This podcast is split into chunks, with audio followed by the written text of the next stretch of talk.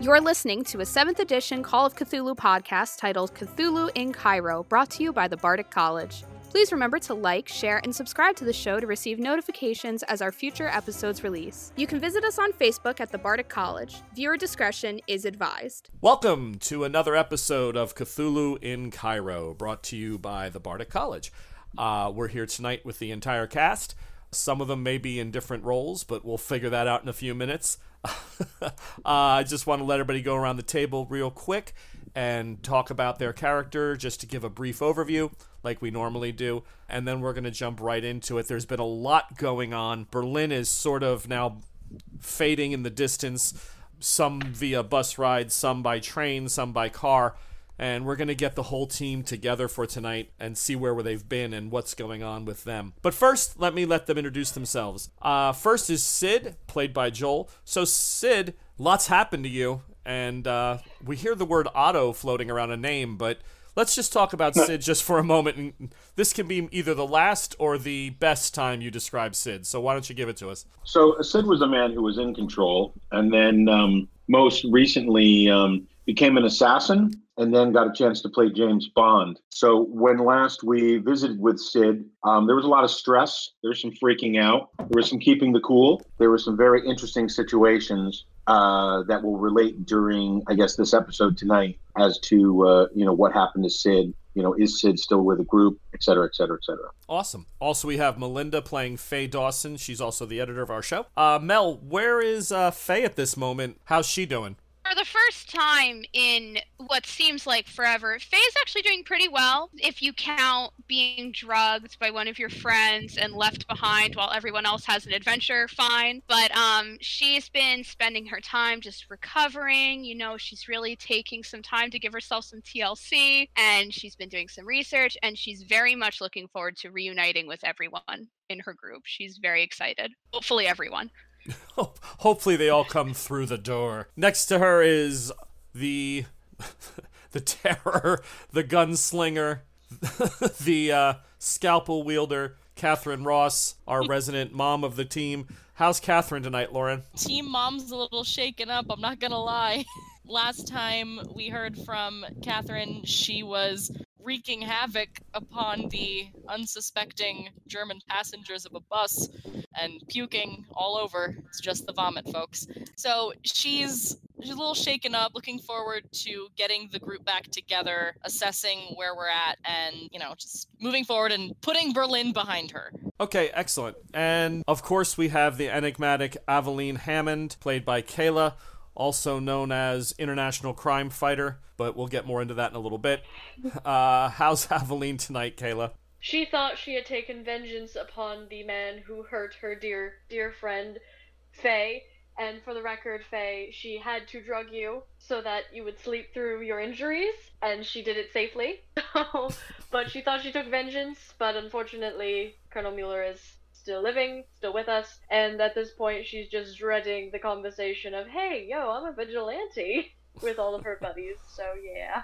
Well, let's see where that takes us. Uh, and finally, we have the elder statesman of the group. The uh, John's doing all right. Uh, he's happy to be out of Berlin. He is uh, surprised at himself that uh, that he's kind of gotten so uh, away from the books and less reedy reedy and more shooty, shooty. So. Um, let's say. So he's looking forward to uh, to uh, a bit of a respite where he can uh, recenter himself in his comfort zone of books.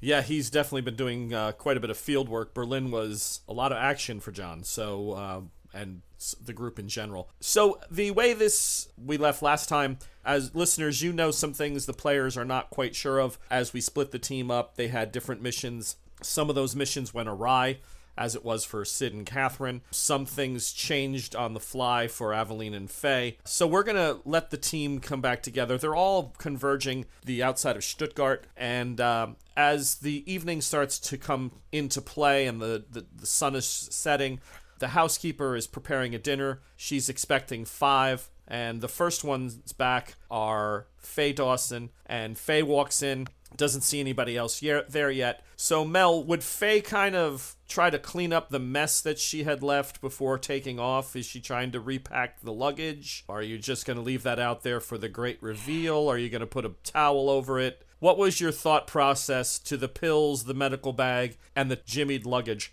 And all I did was steal a hairbrush. Uh huh. Yeah. Well, you It's the also abandoned me after you drugged me, so excuse me for going to do some research of my own. But we'll get to that. No, Faye would Faye would come in. She would greet a housekeeper. Mhm. You know, comment on, "Oh, dinner smells great." I'm gonna go upstairs. Um, my cousins and my fiance should be here very soon. I'm gonna go up and prepare for them to arrive. And I would go upstairs and I would try to at least piece some things together. Maybe not the medical bag, but I would focus more on Aveline's luggage because I did dig through it like a dog in a backyard. So I would try to at least piece it together. So, Catherine, you arrive. You're the first one to get there. You arrive via bus, and uh, the bus A drops you off. Oh, I'm sorry. That's right. The bus uh, dropped you off several Yeah. miles outside of Stuttgart. So the taxi picks you up, drives you in, drops you off at the front door. So that definitely means you would have got there next. And you make your way into the house. Ring. Uh, actually, you ring the front doorbell. You know, the house lady comes. She has your name. She, you know, you mentioned Faye's name, Grace Hammond. She's, of course, of course, come right this way. You smell dinner cooking, a hearty German dinner of something with sauerkraut or Wiener Schnitzel, what whatever it is, maybe both. Let's. She's doing a full a full fest, and uh, you, they she shows you the way upstairs. Faye is there, so you come through the door, and we'll start with the two of you for a moment. Where have you been? It's good to see you too. Good to I'm see doing fine. Thank you for asking. You look fine. You're standing up. Have you been drinking, eating? Of Have course. you? How's your pain? How how are your pain levels? Not as bad. Catherine immediately like kind of plops her down in a chair and like looking her over, giving her a cursory exam. I'm okay. I'm okay. I promise. I promise. Okay, well, I called and you weren't here. You gave me a heart attack, so where were you? The housekeeper didn't tell you? I told her where I was going just in case somebody called. I went to the local university to, to do some research on some information that I had. I wasn't gone for very long. You went off alone when where where's Aveline? I was hoping that you might know. I figured that she went back up to Berlin to help you guys. I have no idea where she went. All I remember is I woke up a little groggy and she wasn't here. And I went through all rooms that we rented and I was calling for her. I looked like an idiot in front of the housekeeper when I was like, "Hey, where's my cousin?" And then she goes, "Oh, you don't know? She she left." And I go, "Oh, yeah, of course. I knew that because you know, I don't want to look like a moron." But she gave me some of what you gave her to help me sleep and i woke up and she was gone and hopefully she comes back here or else i don't know if she went back to london or whatever She drugged you. yeah What what did she give you? Very concerned. She's Yeah, like, she- "Where's my medical bag?" It's no on no the table. i'm not the, She I'm gave not the her nurse here she gave her you know painkillers, smashed up and into water like a you know someone who has a hard time taking pills, and uh, the water's a little cloudy, some sediment at the bottom, but she did a nice job. I mean, she stirred it pretty thoroughly when she first administered it, so you're good. So in I the was car, none the wiser that's true. In the car, Aveline, you're able to stop, get directions to the address. You arrive probably 10 or 15 minutes after Catherine, and you pull up outside because you were driving faster, and the bus did have some sort of a situation where it had to pull over. So you you gained a little bit of time on them. So you pull in about 10 minutes, 15 minutes behind her, ring the doorbell. The guest, the woman at the front door is like, "Oh, you must be the cousin. You must be Aveline. Grace is upstairs. She'll be so excited to see you. And I have dinner coming. Please, please come in. Come in. Thank you. Um, uh, Am I not with Aveline? No, no, you are. She's just greeting the woman. She hasn't said anything yet to you, Scott, uh, Okay. John. she hasn't noticed your beauty. Aveline, uh, Faye, how did you in- introduce John and uh, Sid potentially? What they were? i I, they were fiancés, but I left it open whose fiance was who, just Okay. so we wouldn't screw that up or anything. Well, that's going to come up now. So she looks at you, John, and says, "Oh, you are strikingly young. You're strikingly handsome man. You must. Uh, so is uh, Faye or Catherine? Um, who are you? Uh, they tell me that you are engaged. This is. I am so honored to have you in my home. Which which young lady are you? Uh, are you with Mister Mister John? and I kind of uh, I I reach out to Aveline and I just clutch her shoulder and pull her in close, and I'm like, well, this Oh. is my Aw. sweet little honey bun right here, It's the one dressed like a happy man. as ever. I pu- I like I give him a nice smack with my fist in the chest, like, oh, he loves his nicknames. like, I'm gonna get you for that. That's awesome. She's like, oh, I I I I'm so you are dressed so. Huh? We uh we hear that It's Berlin. a long story.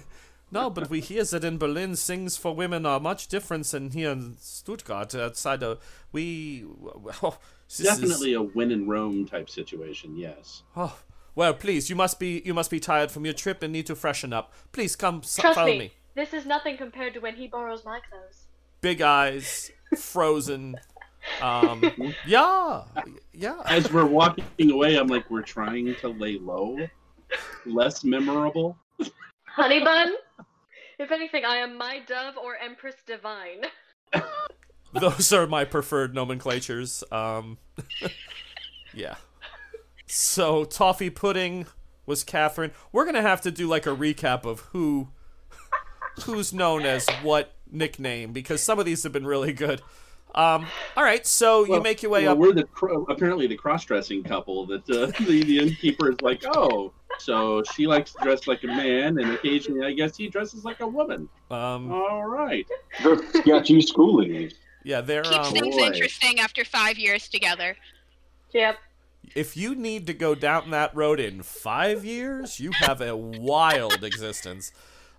Most of us are still figuring out things at five years. like, uh, yeah, okay, so we'll leave that for another show. Yeah. Um, so everybody's together. But I digress. but I digress. Everyone's together. Um, you make your way up the ba- the stairs. It's got a really heavy oaken banister, and or probably something even darker wood. Uh, in a German household, it's probably 25 steps up. It's you know a little laborious, but you make your way up there. Run around the stairs, the whole bit. It's a very very traditional, you know, two story old style home, decorated in you know, classical 1931 German comfort, whatever that might be. But yeah, so uh, there is electrics in the house, so it's not like it's out in the middle of Oshkosh and nowhere. Uh, the house does have, you know, some conveniences. And she shows you up, knocks on the door, and uh, Faye gre- opens the door, and she's like, "Oh my god," you know, and everybody's together and happy and excited. And you guys make your way in, and the lady closes the door and says, "Dinner will, you know, dinner, my loves, will only be in another uh, about half an hour. So be hungry, be hungry." And she shuts the door. So glad to see you guys made it here in one piece. She seems nice. She's a gem. Quite gem. a day. She's a gem. Uh, did how? Why are you dressed like a man? Long story, but first, John. Schooly, Schooly just looks at Aveline. I, I, I'm- I think I think Aveline, it's time for uh, it's time for you to have a conversation. Yeah, I Or- also want to have a or- conversation. no. Yeah. Or we can talk about what John has in his satchel Well, first. that's okay? that's important. That's Huh, That's important. important.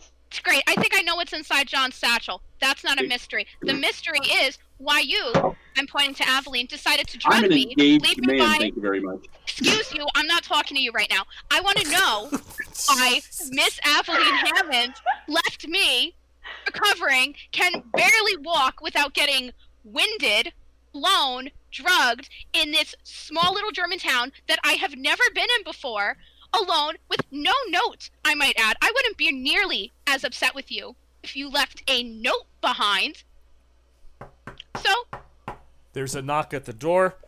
what? Um, there's a no. There's a knock I- at the sh- door. I, Has Faye been I'll yelling? get it. I'll get it. I'm it. thinking I'll that that, get that it. was pretty pretty elevated there. Yeah, the face yelling. oh, yeah, I'm pissed. I'll get it. Catherine goes and answers the door. Okay. we, Um. we are laying low, everyone. We need to keep our heads. Okay, fine. I'll keep my head. Aveline, what the hell? So The door. as you reach for the door through the the frosted glass, you see a fairly well built man. Uh, what you appear to think to be a man. There's a some. It's it's hard to see because it's that leaded smoky glass with the you know the pattern in it. Um, but he there's a knock again, and uh, Otto, How would you describe yourself when she opens the door? I'm not opening the door. I thought you said you went for the door. I went for the door. I looked in the peephole and I didn't recognize. There's the no guy. peephole. It's just stained glass. It's an Oh. inner door. It's not a hotel. Oh well. Okay. Well, I. I, I would say that I'm a six foot four dashing fellow with a moustache that you could ride a bicycle across and still not make it across the country. Pleased these punch to see this wonderful croft of birds and this dashing fellow, Mr. Schooley. What an adventure! You guys are so bad. He lives! Ah, I Okay. am pleased as punch to see you all here. I didn't know how much of us would be here, nor if I would myself. I haven't opened the door yet. yeah, you did. okay, Sounds Catherine open. throws open the door, and in a moment of utter insanity, she hugs him. Ow. Wow. Faye My is God. Faye's running towards him to, you know, also she's given everybody a hug at this point. She's going to hug and then she sees Catherine's hugging and she goes, It's all right, ladies. It's all right. There's a room. I've got two arms. I can take you both. At that line, she relinquishes the hold and goes, "Okay, good to see you. Good to see you. We're done. We're, we're done. Moment ruined." Over. Dooley crosses And the done. room, shakes his hand firmly, and says, "Well played, sir. Well played." It's good to see you, John. I was afraid that you were going to have a bit more holes in you when I saw you. Looks like you're pretty much together. No worse How the the two wear. girls make out down here in lovely southern Germany? Who wants to go first? Yeah, so I the just door give him a shuts. nod. I give him the nod of. Good So- to see you, "Ed, I'm so glad that you asked because I was just trying to get to the bottom of that. Aveline, Hold. I sense the mood has shifted just a bit. You see Aveline wearing male clothes, hair slicked back. Might be a little bit of makeup on the face to like contour it to look different. But it's it's not like you don't recognize her, but it's obvious she's not looking the same. So this what the is this is the they have this one front room as a sitting as a parlor. Uh, there is a uh, a table set adjoining uh, the room that leads towards the bedrooms. That's used as a dining area. There's no kitchen on this floor per se. The the mistress of the house does almost of the cooking. Kitchen's available if if you had something you wanted to make. I mean, she would open the, the doors for you and say, "Sure, you can cook," as long as she's not in there at that moment. But yeah, so you're you're working fundamentally on just a large drawing room table inside with, you know, six or seven chairs and then the men's bedroom and the girls' room off to the side. Uh, the door shuts, you're all together. Somebody's pouring drinks. Uh, things are starting to, you know, conversations are ripping left and right. That's fine. And we're just gonna say that casual talk for a moment. Dinner comes up. She's she's carrying, you know, a tray. She puts that down. She makes several trips, lays it all out, and uh, just for the setting of the scene, everyone gathers around the dining room table. Wine, again, wine is poured, and we'll leave it there. So, who would like to uh, recant what happened first for the listeners as their characters lived it? You want to? Who would, as the team, who do you think should go first? How about the we would- assassination? I Okay. think we would all be anxious to hear. Okay. Definitely. So A Sid, they uh, the the the long pause, the stares, the looks, the smiles tells you it's time to tell your tale, and we leave it for you. I stand up in front of the group. I back away from the table holding a knife. I lean I lean the knife over my hand like a rifle, and then I laugh and I put it down and I say, Well, let me just say that some of the best work I've ever done in my life with that night, and it has nothing to do with the assassination, because if poor Kate there had been with me, either she or I would have been dead, and that's for sure. So the best thing I did was kicking that bird out the door. What? What are you talking about? What I'm talking about it was it was a fix, love. The whole thing was a fix. Well, we knew I that. decided, uh, well, it was much worse than we thought, apparently. I decided to take a look at the roof and see what the gander up there would give me. And I decided that it might be easier to escape from the roof than after shooting a large caliber weapon down the hallway of a hotel. So I went up on the roof and took my shot there, put a nice hole about this big through the backside of the man, shot him off the backside. I was pretty pleased, I must tell you, because I wasn't sure I was going to make that shot. But right after I took my shot, three shots rang out and went right through the window of the room I was supposed to be in. So not only was it a fix to kill him, but it was a fix to kill me. And if you were with me, you would have gone down too. And I wouldn't have liked that so much. So I'm glad we took our parting. After killing a man, which went off pretty seamlessly, I have to say, uh, I made my way across the roof and then across the other building. I decided to follow their plan down to the ground and then to go look for Abby's man in the street and get out. And uh, when I was coming down the cat escape, there were these two blokes about the size of mountains uh, waiting to greet me, and I had to haul up and pretend I was nothing but a pile of rags or something until luckily a police officer came along and uh, escorted them away during the panic that ensued after the assassination. So uh, I then slowly made my way out of the alley and started looking for what I could hear was the ambulance. Everything went off without a hitch except for one thing that uh, I'm really worried about, and I wanted to mention it. When I came out of the alley, there was a man across the street from me who was staring at me.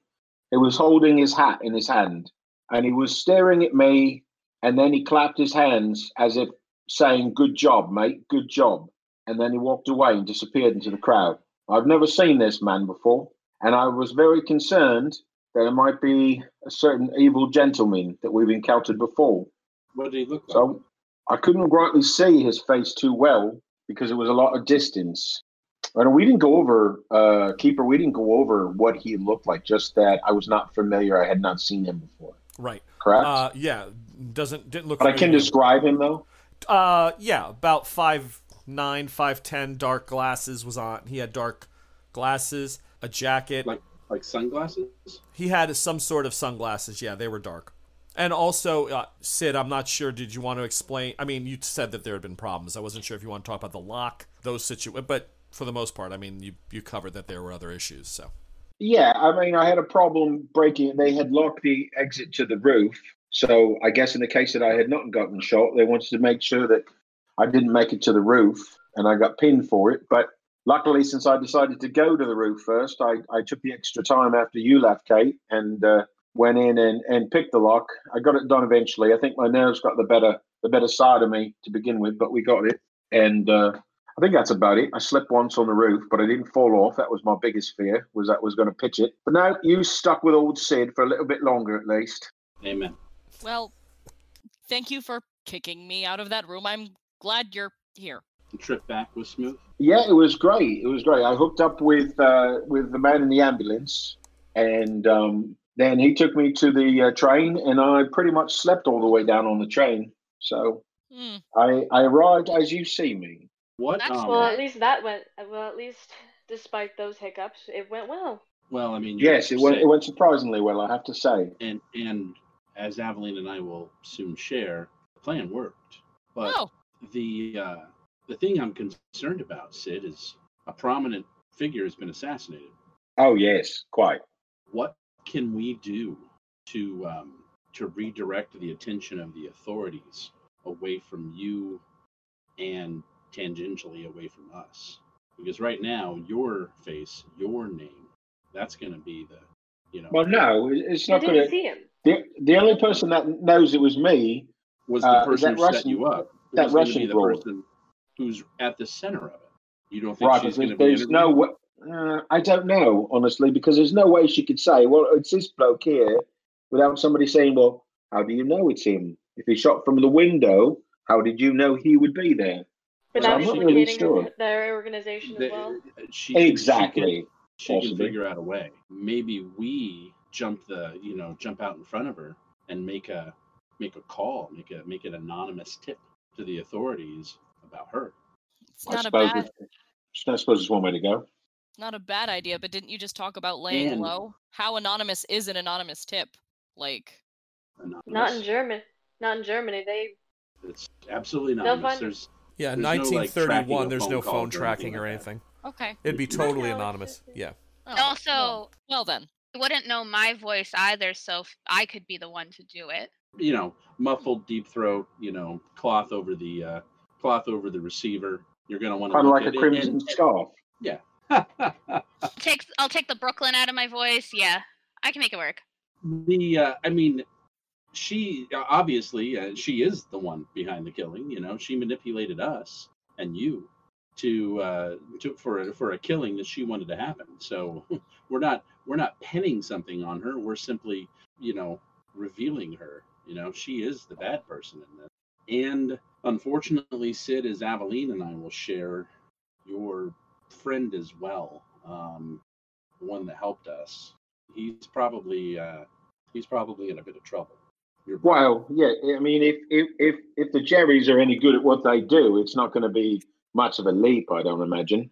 Oh, they know him, and they know what he did. Well, I imagine he's a goner. We, uh, Aveline and I. Well, should we should we share next? Sure. I'm Yeah, really curious, but I want Aveline to go first. I was waiting for the reflection, and strangely enough, Aveline, Yes, it's like she's really. Tr- it's very. She's very uncomfortable. You can see her arms are crossed. She is not happy with this situation. Like, yes, she's trying to keep deflecting. It's like, yes, yes, we we met up in Berlin and we got the flag. That's the important part. And That's I great. Ruler. I want to know about the pre getting to Berlin. Yeah, how Av- about the Aveline, drugging it's- my it's patient and abandoning? clean. You you drugged and abandoned my patient. That what It the is- hell? It is high time to come clean. Faye, I sincerely apologize for having to drug you, as you so delicately put it. Uh-huh. But I couldn't just leave you here to wander around. I was hoping that you would sleep it off and we would be back at least sooner to when you would awake. I did the best I could in that regard, but I couldn't send John on his own with one of my agents because despite Gustav being very, very eloquent with words, he is not the best shot.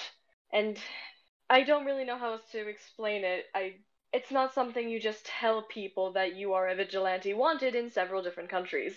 So What? yes, I I am the Why don't we start with So what? it's Why not, I don't even know where to begin. what? Yes. Is that I- why you're wearing trousers? Yes, the reflection is supposed to be a man. It just made more sense in this time, considering they do not respect women. So Hold hold on. You're telling me that you dress like a guy and you go around shooting up buildings and killing people and is that why is that why the lies the the money the the weird apartment is that what I I, don't go cool. just sh- I don't go shooting up random people. I'm not a terrorist. I have a purpose. I've I guess How the, the long? mo- I I guess the most uh, the best way to do this is to start from the beginning. I would I told you truthfully last in a when you met my agent posing as my alter ego Gustav. That was Gustav playing the reflection that night at the hotel. That my father was a man of crime, but the justice system wrongly convicted him and he died in prison. And I have known far too much corruption through police and criminal organizations to not w- want to change that. It I have many friends throughout Europe that have helped me grow this persona of a man, of a masked man protecting those that cannot fight for themselves. Unfortunately, sometimes my methods do not always abide by the laws. In fact, most of the time they don't. So, yes, the money, the the lies, which were for the protection of people close to me, it all was to keep this part of my identity a secret. And I was not planning on telling you this way, or perhaps I would say later on, but it's not just something I would willingly give to people I've known for what, two weeks? This is something I've been doing for nearly 10 years now. I've been doing this for nearly a decade. I don't. I feel shame that you had to find out this way and that I could not explain myself in a more appropriate manner, but that is the truth of it. That is, you now have everything, and you have all the power to use it against me. Can I just say that I am so relieved that the reflection is not that crazy ass geezer from the kitchen and is instead this drop dead awesome bird before us. I mean, if you think about it, it's kind of a cool deal, right? School teacher by day, vigilante by night. And I completely understand why you wouldn't tell us. I'd say I was hurt, but it's not true. I understand. It is what it is. And I'm glad that you told us because now we're all the closer for it. And for what we've been through, we'll need to be close. Yeah, Ava, I mean, I'm still mad at you for what you did. I'm probably gonna be mad for next two days, maybe. But Fair enough. Coming 46 from hours. 46 hours. but as a woman who is heavily involved in a field that is typically run by men and who has to deal with a lot of stupid men, I think you and I have a new respect for each other. So I think what you do is really cool, really great, and I'm very happy to have you as part of our team. I'm still gonna I get back at appreci- you for drugging me. I appreciate that, Faye, and you know, to, for perfect candor and utter candor between us, I was at the I was at the museum that night because of you. I was told by certain people that you were possibly put in danger, and that I needed to be there to look out for you. So I'm not saying that to earn your sympathy or your respect. I'm just telling you that that is why I happened to be there, and you always had my respect even long before this. That's if if anything, this whole situation is just proof that I should have been there. So Why is Faye in danger? Well, I I actually might have an idea on why I might be in danger, which is what I spent today doing. Like me to go next? well, no, because there's still the whole situation that John Yeah. has. Yeah. Yeah. So why don't so we uh, we'll wrap that part up, John? If you we'll feel visit that in a minute. yeah, if you feel comfortable taking the uh, the wine glass, the glass, talking and- stick. the talking stick. We're at the sweat lodge now. it's a breadstick. It's a talking breadstick. Aveline has the breadstick. I hand it off to John. Like, okay, I show up in Berlin dressed like this. Your turn. Avelina, I, I think I can speak for everybody too, though, just to say that we would never betray your confidence.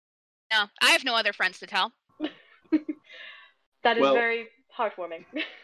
Well, I was surprised to see my rendezvous with the reflection be Miss Hammond, but also somewhat relieved, to be honest with you, because as Sid just mentioned, that uh, that Jagoff who who we met in the in the in the in the cafe, I was never impressed with.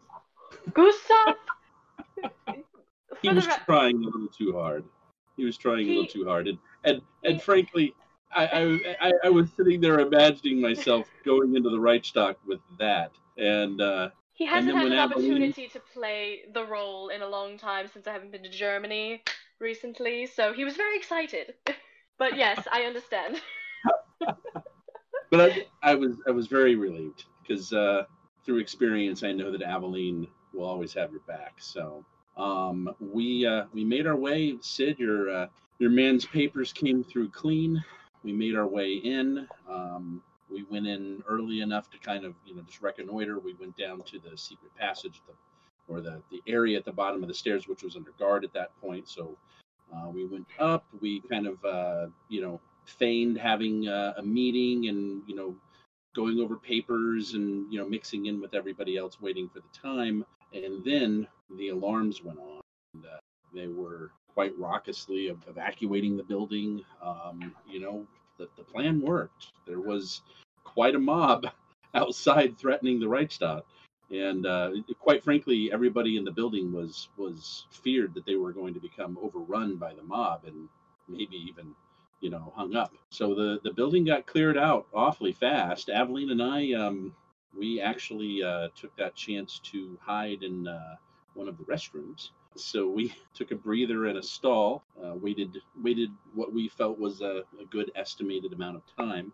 Left, made our way with haste down to the area where the offices were, where we had known the flag flew before. Entered that uh, that uh, hallway area. Sure enough, the flag was right there on the wall all of the office doors, including the door to uh, to the uh, the minister uh, Adolf Hitler, who the flag was hanging next to. All the doors were closed, so we felt that was safe.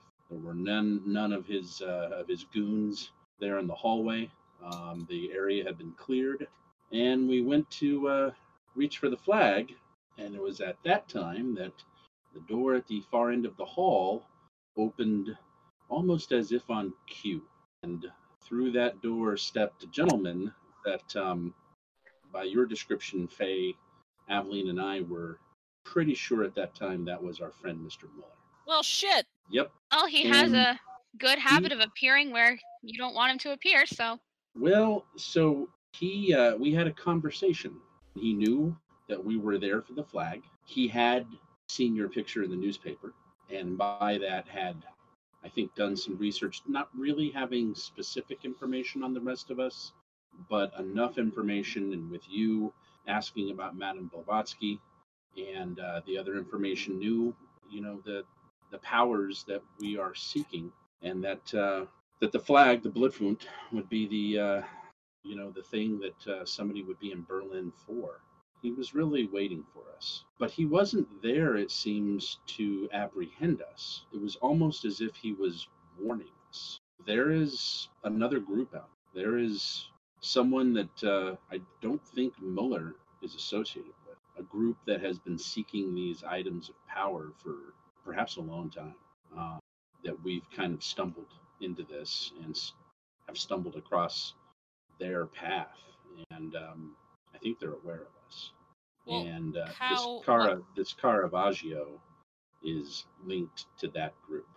From the Um, notes from And from Rosie my com- from my conversation with um, with Mr. Allard, who uh, I'm associated with through the club, he seems to be familiar with him as well. One of the things I'd like to reach out and get more information. But this group, they're they're they're uh, I, think they're formidable. But back to Mueller, it was interesting. He uh, he didn't seem to want to stop me, and um, I quite simply reached up and grabbed the flag off of the wall after explaining to him why. He kept telling uh, telling me that he was warning us that um, that you know seeking these items was just as dangerous as this other group seeking these items. He had two things to say about our group. Strangely, I don't think he knew Aveline and I before we walked through into that hall, but he knew things about our group. He said that um, in his, and I, I think he's been using supernatural means of some sort, some sort of scrying or something like that, but he has determined that our group is five or six members big. But strangely, he said five, but one of us is like two people. And I don't think he was feeding me misinformation. I'll leave that there as it is right now. He also said that there was another member of our party who was cursed. This was all before I shot him twice in the chest. Well, yes, that did happen. Shot him? My So- God, You shot him, he, so he's dead then. Can I Good. finish? I have a, Aveline, hu- I have always hundred one to questions, steal the thunder, you are. I I'm just I was just wondering when you were going to get to that part, but um, and, but here's the thing: he made the kill shot. He shot him in the face. Shot him in the again. face? John, You know, he was great. he was. A Who would have ever guessed? John Schooley, face shooter. Well, thank God we don't have to worry about him ever again. well, um, that see, that's that's the the, the strange thing there. Um, This whole if, thing if is a strange finish thing. Hold on, hold on. Let the man finish. story, please.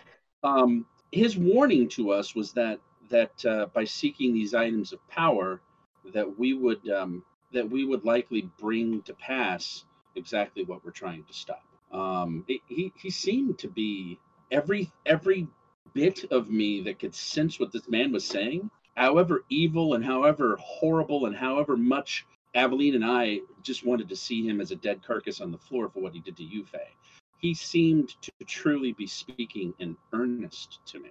It was odd. But I decided in that moment that, you know, we needed to take care of our business. We took the flag. And uh, and Aveline and I shared, I think, a, a, a silent accord between us that this man did not deserve to occupy this earth with us anymore.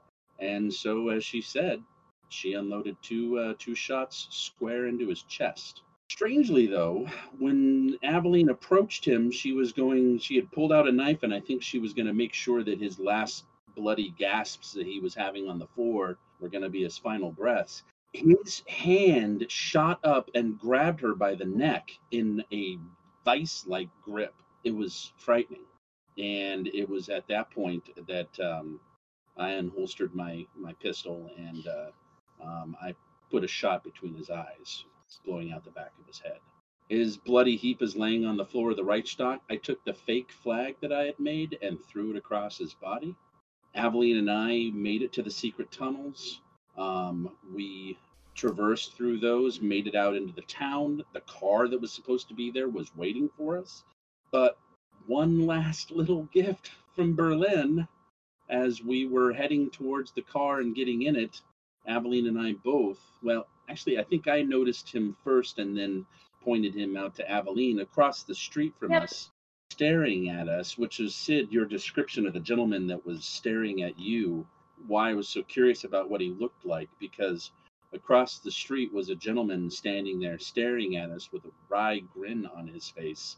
And I kid you not, the blood ran chill in my veins. It was Mr. Muller. No. Just put No. three bullets in and left in a bloody heap on the floor behind us. Yes, No, And you're tells the truth. hold on. you're seeing shit. No. We're positive. You shot this man point blank in the chest. Bop bop.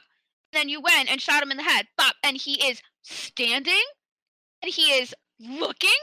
It, if it's a if it's a, a twin, um, if it's you know if y- obviously we know that Mueller has dabbled in the supernatural Faye with what experiences you had. You know something that uh, that I've seen in my writings. There are things that seem miraculous and impossible that can be made possible. Um, so Um, I don't know. The only thing know. that makes me wonder that it was even Mueller we were speaking to was the fact that one, yes, like John said, he didn't care that we were grabbing his country's most prized possession, and he literally looked me in the eye and said, "So is this how? So are you going to shoot me now? Is this how I am to die?" I said yes, and when he tried to choke me out, he quite literally stated, "This is not how I'm going to die today." So I Hmm. don't think it was him. I don't really believe in mythical beings, but doppelganger comes to mind, or poltergeist. I don't know. It was just, it was frightening. He So saw- hear, hearing this makes me think of something we talked about previously that happened to Catherine. And I remember you said you had a conversation with someone who said that uh, someone you were betrothed to during the war was alive in Italy, Come again? but you said Somebody he was you dead. were sure was dead. I've never Someone- revealed. I'm very sorry. Catherine has not revealed that to the men. Oh, she hasn't. Okay. No. Oh, I thought she had. I didn't, knew, I didn't even know she revealed that to anybody. No, she revealed Faye. it to Faye. Well, Oh. Fair enough. Faye would say, well, I mean, it's not the first person that we've heard of getting shot and miraculously reappearing somewhere. I slap you. Well, okay then. Oh, Like in the arm and not the face. Keeper's Keeper's mic comes back on for that one. In the arm, not the face. In the arm. Ow, Jesus! It, does the phrase "I was shot in this arm" mean anything to you, No. Like love. that's why I hit you there. Catherine? Maybe you should say something because it's a little weird. The coincidence. Maybe you should respect the confidence that you said you were going to keep. Catherine, it seems to be a night of uh, of divulging of secrets. I think this group is getting past the point of having any secrets amongst us. This is some pretty serious business we're involved with. This is not this is not related. Cat, are you sure? It's it's a little weird. The timing of it. Sorry, I don't mean to pry. I lost people that are close to me too, but if I knew You that it played a if I knew that it played a part in something that was going on and something that might affect the rest of us, I would talk about it. I don't see how it relates. Okay, so Faye. We're we're no, No, sorry, wasn't That- finished. We're discussing how do we know it's the it's the real one? How do we know this is the object of power? Maybe that's why you were allowed to take it. There's, you know, a German socialist who can get shot in the head. Medical miracle. I'd love to meet the man and shoot him again repeatedly. This I think there are far greater concerns here than my personal life. To to answer your question you just had there, um, honestly, my interaction with Mueller, he didn't seem particularly interested in the items of power. I think he's a German. I think he's concerned with what happens in his fatherland, and he's not on necessarily the same path as we are. Not saying he's a good But then guy or a bad guy or what. I'm just saying. But then why was Faye grabbed? I, I don't know. How does he know all the things that he knows about us?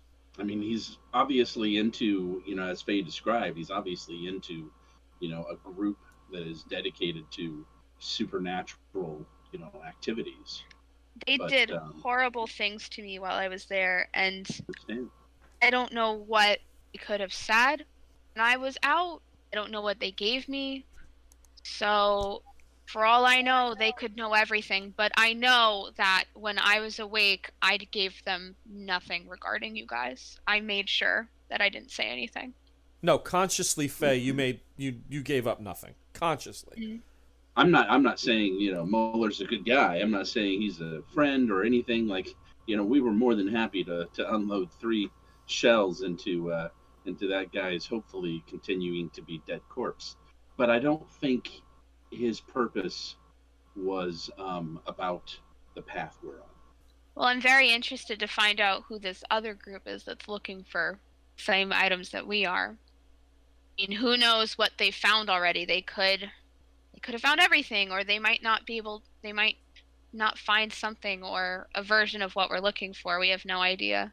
They could be members of the Golden Dawn, that organization that Crowley was in. Remember, they did oust him. That might be why he had Rose institutionalized in the first place. And Caravaggio is connected to Rose. wish we knew where Rose was. I I was there with her and then she disappeared in the woods. Who knows where she is at this point? Remember, Kate, too, there was that guy that she left the institution with. Yeah. Maybe he's tied into this as well. On? Yeah. Wouldn't, wouldn't surprise me. So you don't Ca- even know his last name. So Catherine, a lull breaks into the dinner. People are eating. This the, the soup course is done. Um, we're on to the the kraut, the buttered bread. You know the the sausages, whatever. Do you want to go next and kind of relay what happened on the bus? I've been purposely not speaking a lot because that's what the lovely Catherine would be doing. it's like I don't want to share. I'm not a member of the sharing circle, but if I have to. You don't have to. That's entirely up to your character. no, um so lull in the conversation, she takes a very heavy sip of wine or beer whatever has been put in front of her. If everyone is done, um I could regale uh I I could say what happened to me. Yeah, definitely. please. How was your so I know that Sid kicked you out. So did you just get on a bus right from there or Oh, you came in tax you taxied all the way here? No. Um so after Sydney so kindly told me to leave him, which was difficult, I went to go and to tell John that the assassination had been fixed and that Sydney was in was in some danger, that things weren't going quite according to plan. I didn't know at the time that they would go according to plan and that everything would be fine. I figured I would warn our second man in the field. So I went to warn him. We met their German cafe. They make a nice coffee. And John as well told me to leave because I had I thought that both Aveline and Faye were at at the house in Dassenhof. So I got on a bus. I left. As I did recall, wait. Huh? I'm sorry. I'm sorry. As I recall, you got a bit weak in the knees. Do you remember that critical charm roll? That is true. I don't want to remember it at all. I didn't happen. forgot. Not a thing. She Wait, would what? mention it though. He. I don't want to talk about it. I would also. talk about it. We can either edit this out or leave it in, but I would also like to really quick, John. Why don't you tell him about your charm roll on Mueller?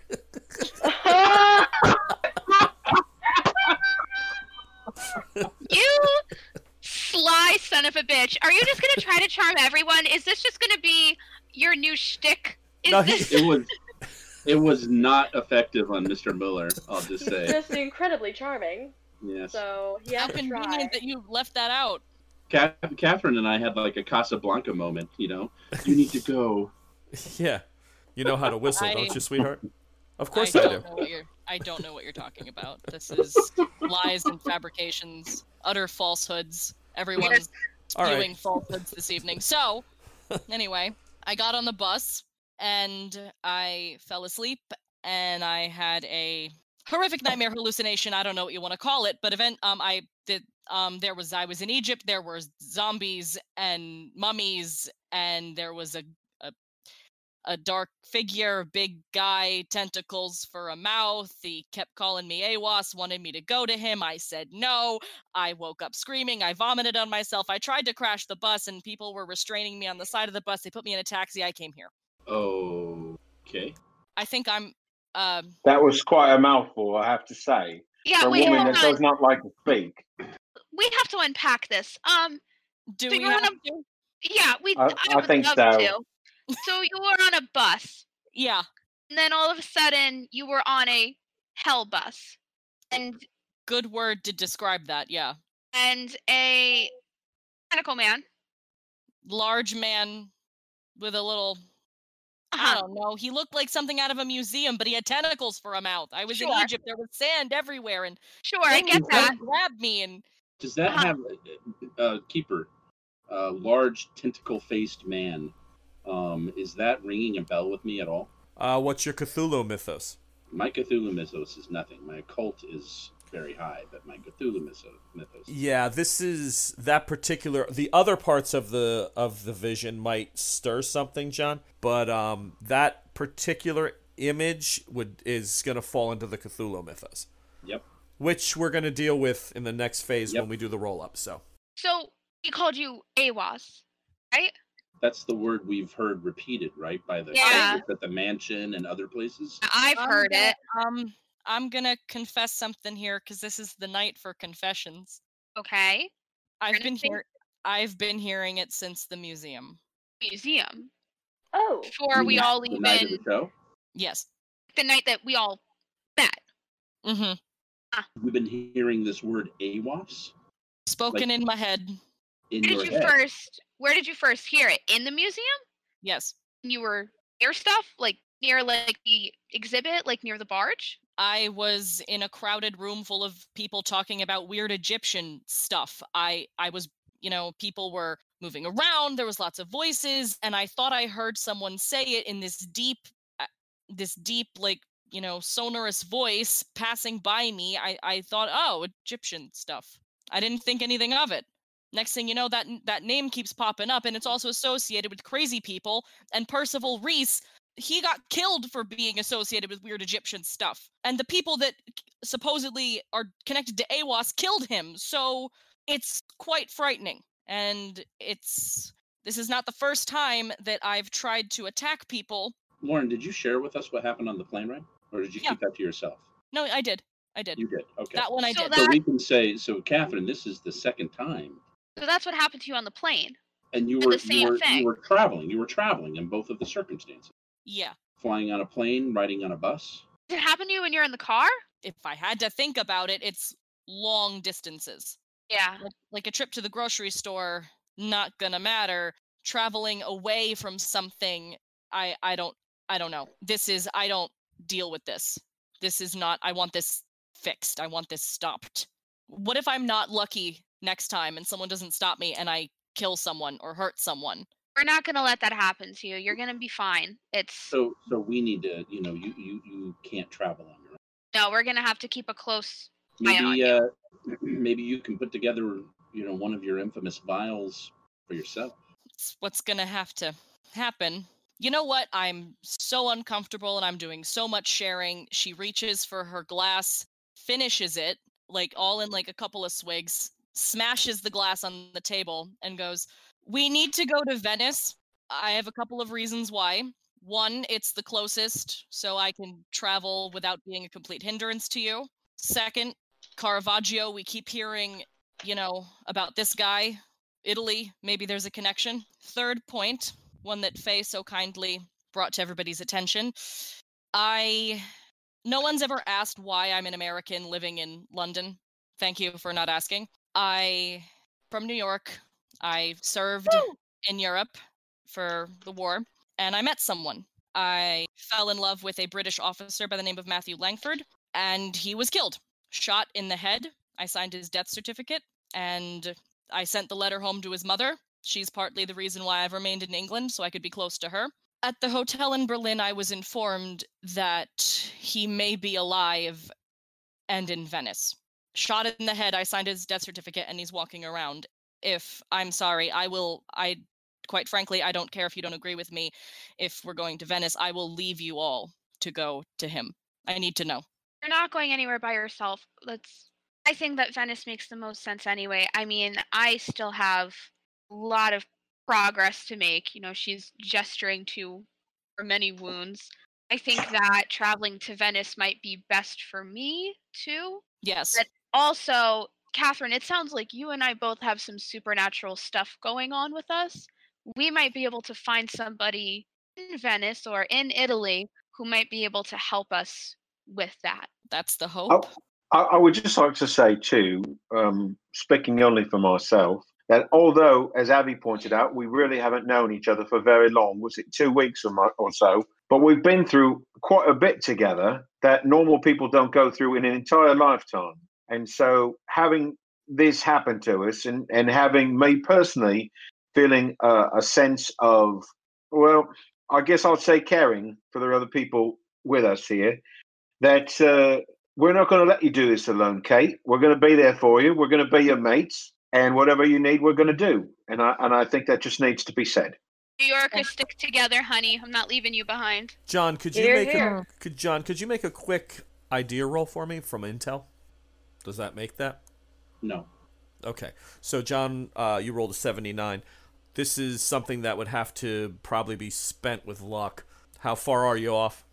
Oh, Intel, I'm 29 off. Oh, that's just okay. Can I give? Can I give him my um? Yes. My Oh, you haven't used that. yeah, and we're about to reset to another chapter. Hint, hint. So go ahead, Faye, if you want to let John re-roll that. absolutely. The Eye of for Arimon, the the token that everybody gets to give one re-roll to. Okay, so I will s- go ahead and spend Wait, three. can you luck. spend luck with the Eye of Aramon? It's a pure reroll. It's an right? automatic. Actually, you don't even have to re-roll. It's an automatic success if you want to bear success. Oh, that's right. Yeah, Yeah, so it can be you just a straight Hey. success. This all goes on, and and Sid says during these tales, and that, you know, Cat, we're we're your mates. We're here for you, and we're gonna do whatever it takes. John, the hairs on your arms stand up.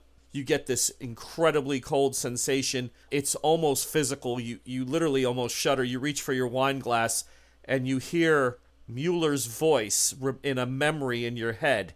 You will be compelled to use these things to save someone. And all of a sudden, it, you look over at Catherine and you just know. So, how you want to, if you want to relay that at this point, if you want to leave it, that's entirely up to you.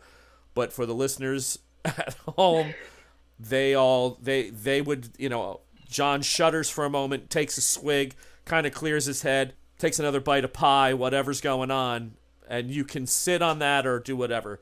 So, Faye, let's, um, as we're closing out the this recollection episode, why don't you go ahead and tell everybody what you uncovered, and then we can uh, get ourselves set up for where we're taking the the uh, the listeners next. Well, so there I was, waking up from my unplanned nap. I'm gonna make fun of you for a while about that, Ava. I'm really sorry, but It's alright, my love. downstairs. Oh, Ava. I go, hey, cousin around? And she goes, oh, I thought you knew. And I go, I did know. Silly me. Let me go back upstairs. Go upstairs, try to figure out where the hell you went. Went through your luggage. Not really important. I didn't disturb anything, but I thought that we should know since we're uh, know, sharing today. So went through your luggage a little bit, found pants. Didn't really know what to do with that. So I decided that I was going to go and do some research myself. Yes, I went off alone. Yes, I did promise everyone here that I wouldn't go off by myself anymore, but my defense, I was left alone. So what the hell was I going to do? Anyway, so I decided to take a trip to one of the local universities. Went under the guise of I am an explorer's assistant. That's a really, it's pretty much what a lot of the girls I grew up with were um, explorer's assistants, were usually daughters of an explorer. So that's just what I went under. Like, my God, I'm so excited. I'm going on my first dig. I've never gone on a dig before, you know, just acting annoying. Um, and I went to go and do some research because I think that I might know what these items are going to unlock. So I wanted to make sure before I told all of you about it. So I went to the museum, got a nice, sweet German man to help me read because, you know, can't read German. Um, and then I also consulted the head of Egyptology there. Um, everything went okay. I used my fake name. Nobody really asked. Um, I just kind of looked like this poor, beaten girl. And I think that they just kind of were like, oh, you poor thing. Yes, look at our books if you want to. So that's what I dealt with. I was researching this thing that I think we might be, that's what the items are going to unlock. And it's this mummy that is a little creepy. So when he was alive, his name was Pentawer. He was the son of Ramses III around 1200 BC, and he tried to assassinate his father in something known as the Harem conspiracy. His Pentawer's mother was one of his was one of the lesser wives, so she wanted her son to climb to power. I know that he was the oldest male child, but he wanted power for himself. So he tried to assassinate his father. Um, he was captured, tried, found guilty, and he was forced to commit suicide as a result of that. Now, the interesting part is that he was not given a proper burial. He was not mummified properly. He was only wrapped in rags and furs and just tossed into a tomb. And he was also involved in some not great things. He didn't worship the Egyptian gods. That much I got out of this is where I had to consult the Egyptology professor. He said that he didn't worship the Egyptian gods. He was denied the afterlife. He worshiped um, this god named Shaklital. I haven't found anything about it yet, but I don't think that I'm going to find anything about it in a university library. I think I'm going to have to consult an occultist. But that's what I found, and then I came back here, and you guys all arrived. So Does that name mean anything to me in my uh, research, Bruno? No. And No. there's nothing about it's a long shot in the dark. Nothing about AWAS connection to that. Anything? No. No. I didn't find anything. The the nickname that his mummy was given is the Screaming Mummy. Now I don't know what that means, except for that he wasn't buried the proper way, so he looks terrifying. But that's all the information I have. I'm gonna do some more research. Um, when we go to Italy, I have a friend of my father's who I'm going to consult with. But that's what I discovered. Now, what I want to ask, I'm gonna circle back to you, Eveline, is that you said that you were sent because people might people thought that I might be in danger. Any idea who sent you? Keeper, it was the Cobalt Club that Yep. sent me that kind of. It. Yeah, it it was the Cobalt Club's contacts that wanted me to be aware of and watch over you, and because I owe them for some of my successes, it was it seemed like a simple mission: look after a archaeologist girl just before her dig at a and make sure that nobody was following her. Unfortunately, the shootout at the library happened, so therefore I felt it pertinent to stick with you for a little while longer after that. But I'm still not completely sure who is after you. Then I turn to John, who I also know is a member of the Cobalt Club, and I go, "So did you know any- about any of this too, or?" No, I was just uh, just abroad attending the uh, uh, attending the event there to to get information from the club about you know the, the exhibition itself and possibly the future digs or information that the club might be interested in. Much more general. Okay. Well, I wonder if people are after me because my connections to Egypt. Maybe the people who are looking for me are in need of somebody who's experienced in Egyptian digs, and that's why they're looking for me. Yeah, Could be interesting. This, uh, could Um, be this other group. Yeah, interesting that somehow Catherine has the AWAS experiences occurring to her when you have a deep connection to Egypt, Faye. But yeah, what's up with that? but thought process, the the the, sh- the string of ideas you were having, that you may have been left in an, an unaffected state by this original group, the the older team that's been after this stuff. Just for that reason is that you have practical skills that would be needed. You just kind of put that that's kind of running around your head and you're like, okay, maybe that does make sense. Because somehow this affected Catherine the night of the SETI barge. You know, the, that when the barge was motivated um, motorized and everyone was at that that event. Maybe the curse was meant for me instead of Catherine. Could be. maybe it was accidentally put on you instead of me. I mean, we don't really look alike, so it's not even that. But Um, as an interesting, I'm going through my notes. When we had first heard the word AWAS, I had uh, you had given me a um, an OCO roll on that keeper. Oh, which one? Uh, which, when we had first heard uh, the first time we had heard the word AWAS, Mhm. um, of which I had one of my infamous crits, and you uh, gave me some information. which AWAS, was yeah, AWAS, AWAS, the Dreamer, correct. and Catherine. Oh, These are happening to you when you seemingly are asleep. yes. So, Is it That's- possible that Catherine is Awas the Dreamer? uh, no, it is not. What do you. What? No. Maybe I- Awas is the curse. You know, the curse is related directly to this being or what have you. Not being that you are him or them, um, and they are you, but that, I mean, that's it's it's an odd coincidence that these happen to you while you're asleep. And this recollection I have is that he's called Awas the Dreamer. Where did you hear? Do you remember where you know that from? Is that something that we just can in look my into? research. Just a, it was just a Hmm. general recollection Helpful. from my from my, my research. And do we? I know that uh, much of our material was taken by Mueller. And d- Faye, do we have anything from the? I guess it's a keeper and Faye question. Mhm. Do we do we have any of the notes from the asylum from Caravaggio and Kelly because I I stole them? The uh, you, Catherine, as far as I was concerned, I thought you had those notes, but it's been a while. Um, the notes that were lost are the ones that Faye was holding on to. Um, things yeah, that she I didn't, had. I didn't. I didn't know if all of the notes and our research material had been pooled and given to the research person. no, we never said um that you had given it to me. Oh, okay. I thought so that you had kept it on your own.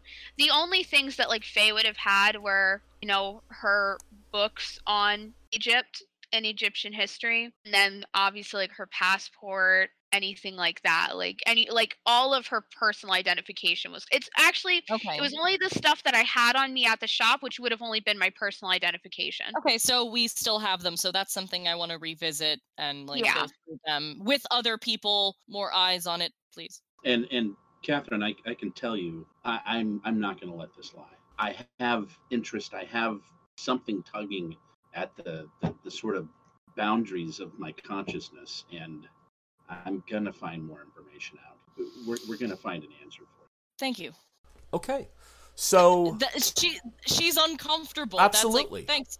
no, that's uh, what else is there to say? I mean, from Catherine, that's that's a high five, and you know, sharing a Rolo. I mean, that's that was.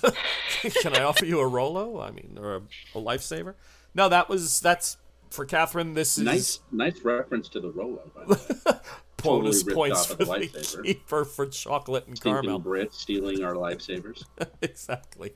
Um, okay, so the dinner will go by. The rest of it, the dessert is handed out. Everyone has some sort of, uh, if I'm using the right word, a partif at the end, uh, or a cognac, whatever that would be called. I'm not really good with that stuff. But um, the night settles down. Venice, it seems, is decided as, uh, for many, many reasons, um, the closest, but also uh, Catherine now has a vested interest that she's relayed to everybody that you know even if we don't stay for the entire duration of of recovering the item i need to go down there. I need to try to find what happened or if this is even matthew. Uh, so the only question i now have for the group and the listeners need to know is convalescing. How long are we looking to be down this is only going to be in game time folks you're going to get a show every week no problem we're just marching the calendar forward in 1931 a little bit so uh, As I recall, Catherine had said two weeks was what they needed, right? yeah, two to three weeks is is pretty much Yeah. you know I also need put to her back. fix John's shoulder because he's been shot too. Yeah, he, So, so my question is: Are we convalescing in southern Germany, or are we leaving for Venice to convalesce? that's uh, entirely up to you. I mean, this. It, it seems to me this is a you know I'm we're definitely feeling off the beaten path right now. Moving around is Right. Yeah, I was There's going to say. risk I mean, movement itself. and also that's why I chose this because it's so far away from where we were. Yeah. Yeah, I'm feeling. I know Faye feels pretty safe where she is, and also we have a pretty decent cover story. Like we're there for family tree research, so it's not going to look weird if we're going to all the different libraries and universities around to try to Right. get information. It isn't going to look odd. It's also not going to look odd if like we're around the town either. Right. So Faye, Yeah, I'm or going even day offend tripping is not going to look weird. I, I I know Faye, you don't have any travel documents now. no, I Um, have I'm going to reach out to to some of my contacts in Abilene. Well, now that we know, you might be able to help in this area as well. But um, uh, to actually come up with, uh, I- I think right now it'd be great if we came up with with aliases for all of us. I was about with, to uh, say with- I with new travel idea. papers. I'm going to see. I'm going to call Mr. Allard and check in number one on your father and make sure that he's doing okay, and number two, see if that's any assistance he can provide all of us. Okay, yeah. I need to warn him definitely about the club in Berlin as well. So why don't we, um, with all that, getting papers to you, ha- you know, them having a contact, which I'm sure they don't have a forger right in Stuttgart. They're going to need to get somebody and then get the papers motored to you or sent to you. We're going to say that it's going to take a good part of two and a half to three weeks.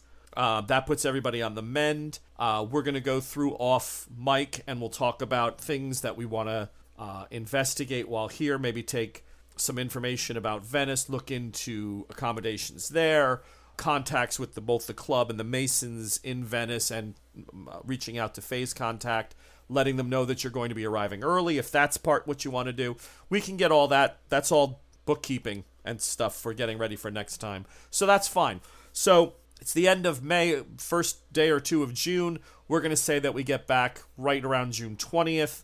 Uh, that's when the team will set out for Venice from here, and that's where we'll go from. So, from all of us, this is going to be the wrap up. Uh, from all of us, uh, Chapter 2, Berlin, is officially behind us. We thank you for joining us on this. We'll be back next week where we start Venice, Chapter 3, which I can assure you is going to put the players and the and their characters right up against it because Venice is going to be incredibly incredibly different.